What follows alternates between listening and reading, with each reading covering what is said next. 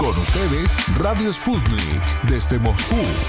Vamos a ver, cambiemos de tema y hablemos de algo aparte de temas políticos. Decidido pues, cuestión aparte. 25 años de trabajo como traductor e intérprete. Esta es la experiencia que está detrás de la creación del Diccionario Jurídico Panhispánico Ruso y Ruso Panhispánico en línea del autor Alexander Machitsen, fruto de su intención de superar las deficiencias de los diccionarios temáticos existentes.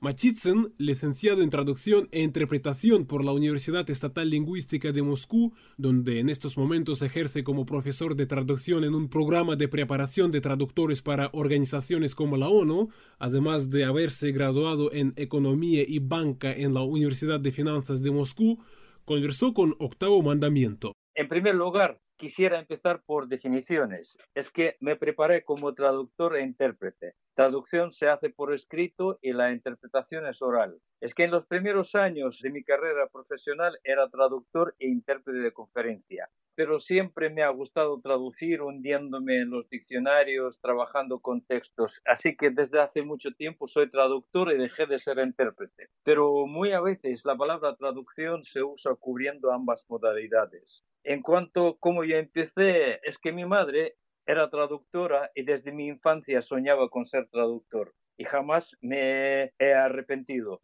Este oficio, el español, es el amor de toda mi vida, aunque domino profesionalmente también el inglés.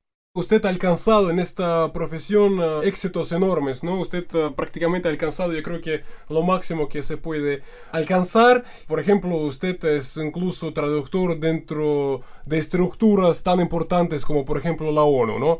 Yo quisiera preguntarle, entiendo que es una pregunta bastante amplia, pero bien, ¿qué habilidades tiene que tener un profesional para alcanzar estos niveles? Todo traductor profesional, no específicamente el de la ONU, debe reunir habilidades profesionales y humanas, tales como dominio perfecto de idiomas, erudición, afán de conocimiento y perfeccionamiento, buena lógica, sentido de responsabilidad, autocontrol, paciencia, resistencia moral y física. Y además el intérprete de conferencia debe tener buena reacción, ser capaz de escuchar y hablar a la vez y tener muy buena dicción. Sí, muchas gracias. Y usted cuando nosotros comenzamos esta conversación, usted ha mencionado que también a usted le tocó editar eh, diccionario. Y eh, se trata del eh, diccionario jurídico panhispánico ruso y ruso panhispánico en línea. Una obra grande en todos los sentidos. Y quisiera mm, pedirle contarnos ¿no? sobre esa obra, es decir, sobre el objetivo de haberla elaborado y quiénes son destinatarios ¿no? de este diccionario. Primero hablaría sobre la idea.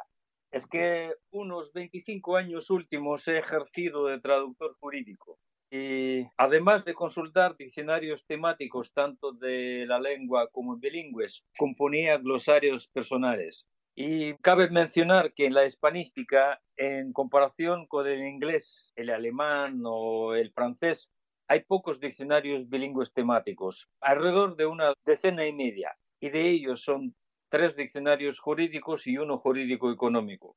Y de verdad no me satisfacían sobre todo diccionarios temáticos bilingües. Eran de papel, unidireccionales, solo español-ruso. Algunos términos se juntaban como sinónimos, aunque no son en realidad. Por ejemplo, hurto y robo son delitos diferentes con senda responsabilidad que no se podía unirlos como sinónimos. Además, no tenían indicación de país de habla hispana, aunque uno de ellos. hacía mención de país, pero en raras ocasiones. Y muy a veces carecían de expresiones jurídicas correctas, exactas y justas. Y la mayoría de los diccionarios en línea son pirata, anónimos, que copian diccionarios de papel y multiplican errores de estos. Bueno, y cuando yo perdí el empleo en 2016, pensé que llegó la feliz hora de dedicarme plenamente a la composición de un diccionario con que soñaba. Es que no se puede hacer dos cosas a la vez, trabajar de traductor y hacer un diccionario de forma seria. Así que empecé a trabajar sobre mi diccionario. Bueno, me costó tres años, sobre tres años para sistematizar mis glosarios y dar con un equipo de profesionales que hicieron una aplicación informática. sobre la base de mis historias de usuario y de administrador. Bueno, en el lenguaje informático quiere decir una descripción detallada de lo que hace el usuario del sitio web y lo que hago yo como administrador. Y el sitio web fue lanzado en mayo del año pasado. Yo podría también decir sobre los clientes o destinatarios del diccionario, pero también diría sobre características peculiares de mi diccionario. Es que tiene expresiones jurídicas bien exactas y justas, tomadas de las sendas normativas de países correspondientes de habla hispana y de Rusia. Y dado que es un diccionario en línea, se expande con regularidad. Y además, en el diccionario hay cosas nunca vistas. Por ejemplo, el diccionario se llama panhispánico, pues cada término lleva la indicación de país. Bueno, un ejemplo. En Argentina, en el lenguaje jurídico se usa compañía de seguros, mientras que en España es sociedad de seguro, en singular. Caso de haber variantes vigentes de un solo término, se ofrecen referencias a fuentes legales. Si se hace un clic sobre tal referencia, se abre un buscador donde se puede leer un documento completo con este término. Y para facilitar la consulta de intérpretes de conferencia, algunos términos tienen versiones abreviadas que se originan también del marco normativo vigente y su número crece. O, por ejemplo, otra cosa, cuando no hay equivalentes de términos, se construyen de varios elementos sacados también del cuerpo normativo pertinente. Bueno, en síntesis, decidí hacer un diccionario panhispánico procurando superar deficiencias en los diccionarios existentes. Ahora, sobre destinatarios. Bueno, son traductores, intérpretes, profesores de español, estudiantes, abogados, periodistas en el exterior, personal diplomático, agentes inmobiliarios, compañías de seguro. También son particulares que buscan traducción de términos en los documentos oficiales. Bueno, una respuesta bastante larga, ¿no? No, Alexander, muchísimas gracias. Ah, y además, algo usted ha dicho que usted necesitó tres años, ¿no? Para elaborar ese diccionario. Pero yo creo que habría que mencionar que detrás de estos años hay decenas de años de su trabajo. Sí, claro, he dicho que unos 25 años últimos he ejercido de traductor jurídico. Eso, eso, justamente.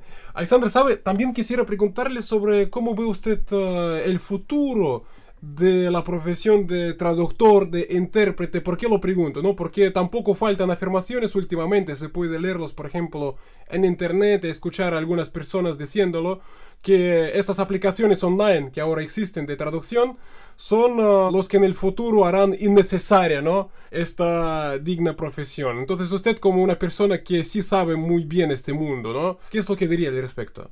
Estoy consciente que los cambios tecnológicos afectan mucho la profesión. Por ejemplo, innovaciones tecnológicas en la traducción de una parte faciliten el trabajo del traductor, que son aplicaciones de memoria de traducción, traductores automáticos.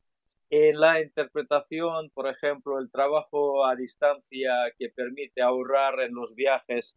Y por la otra, bueno, estas innovaciones tecnológicas se hacen más versátiles y bueno, de verdad las traducciones se mejoran, las traducciones, me refiero a las traducciones automáticas, pero todavía yo creo que no pueden sustituir a traductor o intérprete. Es que solamente pueden traducir los textos muy fáciles.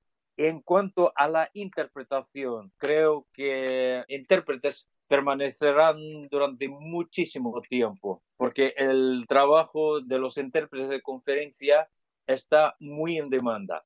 Sí, yo también por mi parte, ¿no? Me atrevería quizás a añadir, ¿no? Que sí se necesita una traducción de calidad, una traducción que tenga en cuenta algunos matices regionales. Usted, por ejemplo, ha mencionado algunas diferencias entre algunas frases que hay en España y Argentina. Hay muchas matices, ¿no? Así que yo creo que sí se necesita una traducción de calidad, se necesita un gran profesional. Yo creo que no son suficientes estos eh, servicios en línea. Sí, sí, desde luego, efectivamente. Alexander, y sabe, yo creo que mi última pregunta sería la siguiente. Tres consejos, ¿no? Tres consejos, porque también hay gente, hay gente joven que ahora mismo están estudiándose, ¿no? Quienes quieren dedicarse también a esta profesión, ¿no? Entonces, tres consejos a estas personas, a quienes quieran tener un gran futuro en esta profesión. El primer consejo, apasionarse de la profesión tan atractiva y cautivadora. El segundo consejo, leer mucho, claro, en idiomas diferentes que dominan tanto literatura como textos especiales. Y el tercer consejo, autoperfeccionarse sin cesar en todos los ámbitos profesionales.